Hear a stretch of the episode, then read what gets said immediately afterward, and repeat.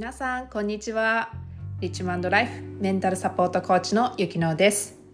このポッドキャストではいつも恋愛がうまくいかずモヤモヤしている。過去の恋愛に依存してしまっている。そんな方へ向けてのアドバイスやサポートをしていく内容となっています。では今日のストーリーをお楽しみください。Silakan masuk. Hai, はい、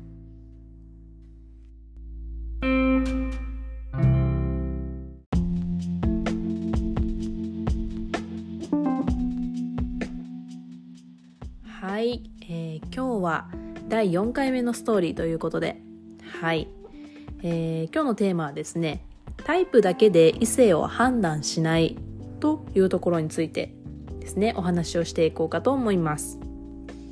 えー、まあ、私の周りの友達とかでもですねよくどういう人がタイプなんとか逆にどういう人がタイプっていうのを聞くこともありますしそういう異性に対してこう求めるものっていうのを話すことが、まあ、皆さんもあると思います、まあ、年齢にもよりますけどね。でその中でやっぱり私が多く聞くタイプの人っていうのがまあ、仕事ができる人とかめっちゃ稼いでる人お金持ちいい車乗ってる人とかあとは実家に財産がある人。結構現実的ですよね。とかまあ誰々俳優みたいにイケメン。または美女。身長は何センチ以上。身長は170後半がいいなとか。あとはもうスタイルがいい人。そういうのは結構聞きますね。うん。でも私も実際昔やっぱりこう財産がある人とか安定した仕事をしている人とか体格のいい人ガリガリは嫌とか目の細い人がいいっていうのはなんか言ってた。記憶があります。友人とか。ね言ってたと思います。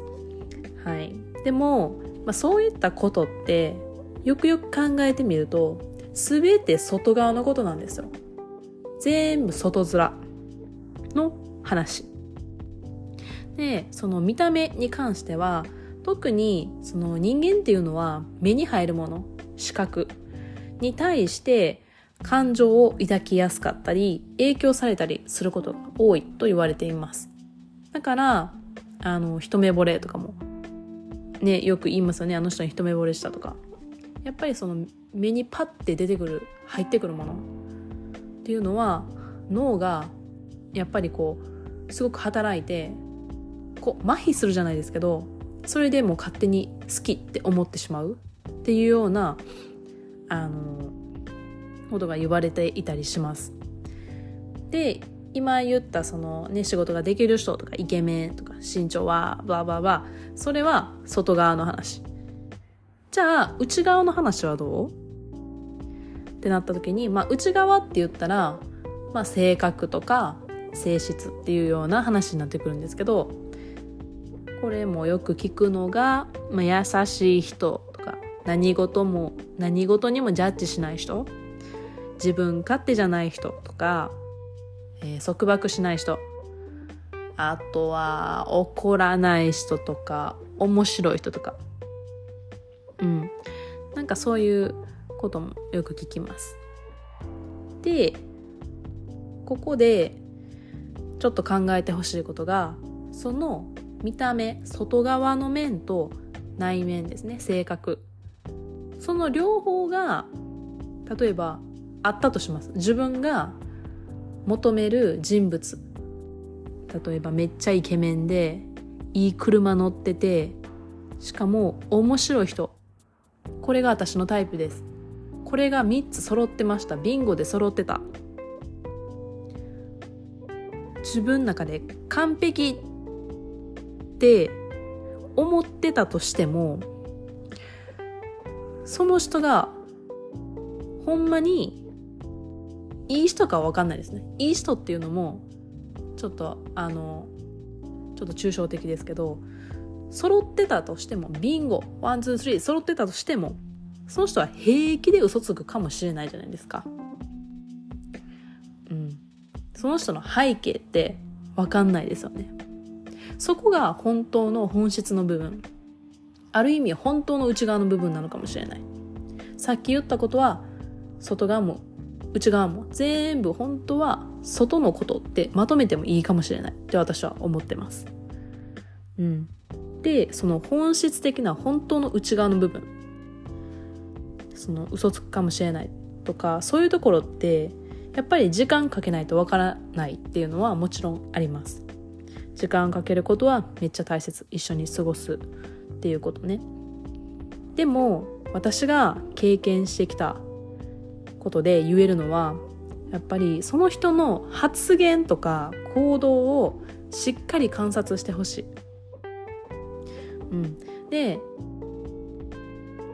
自分が「ん?」って不審に思ったことがあったとする。じゃあそれを絶対何かにメモしておいてください。やっぱり好きな気持ちがあったりとかわーってこう会話している中で何か「ん?」って思ってもなんか忘れてしまったりその場でね消去されてしまったりまあいっかっていう思いでどんどんどんどん消え去っていくんです。うん。だからちゃんとメモに言葉として残す。そうすると後から見返すことができるんですよね。まあ、これは日記とかも日記とかとも同じですけどでそのメモがだんだんだんだん増えてきた。もうそれは完全にアウトって思ってもらっていいと思います。どんだけ好きな気持ちがあろうとそれが証拠なんですよ。うん。だからもうそう増えてきたらもうはい。Thank you next で次に行ってください。うん。でなんでそういう発言行動イコールあのもうあかん人って言えるかっていうとやっぱりその人が発する言葉とか出す態度って全部遡ってみると思考から来てるんですね。その人が普段から思ってることやってることっていうのがそのふたふとした瞬間にさらっと出てくるんです。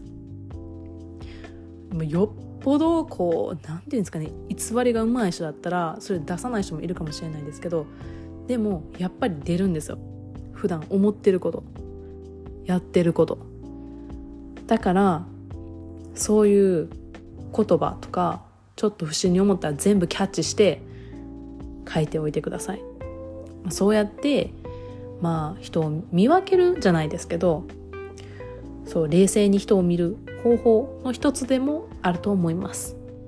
うん。だからこの人タイプこういうのがタイプやねんっていうのだけでその人をジャッジというかその人のを肩にはめないでいただきたいっていうふうに強く思います。はい。今日は、えー、こういうお話で締めくくらせていただきます。今日も、えー、お聴きいただき本当にありがとうございました。ではまた次回のストーリーでお会いしましょう。参拝順パラギー。ララ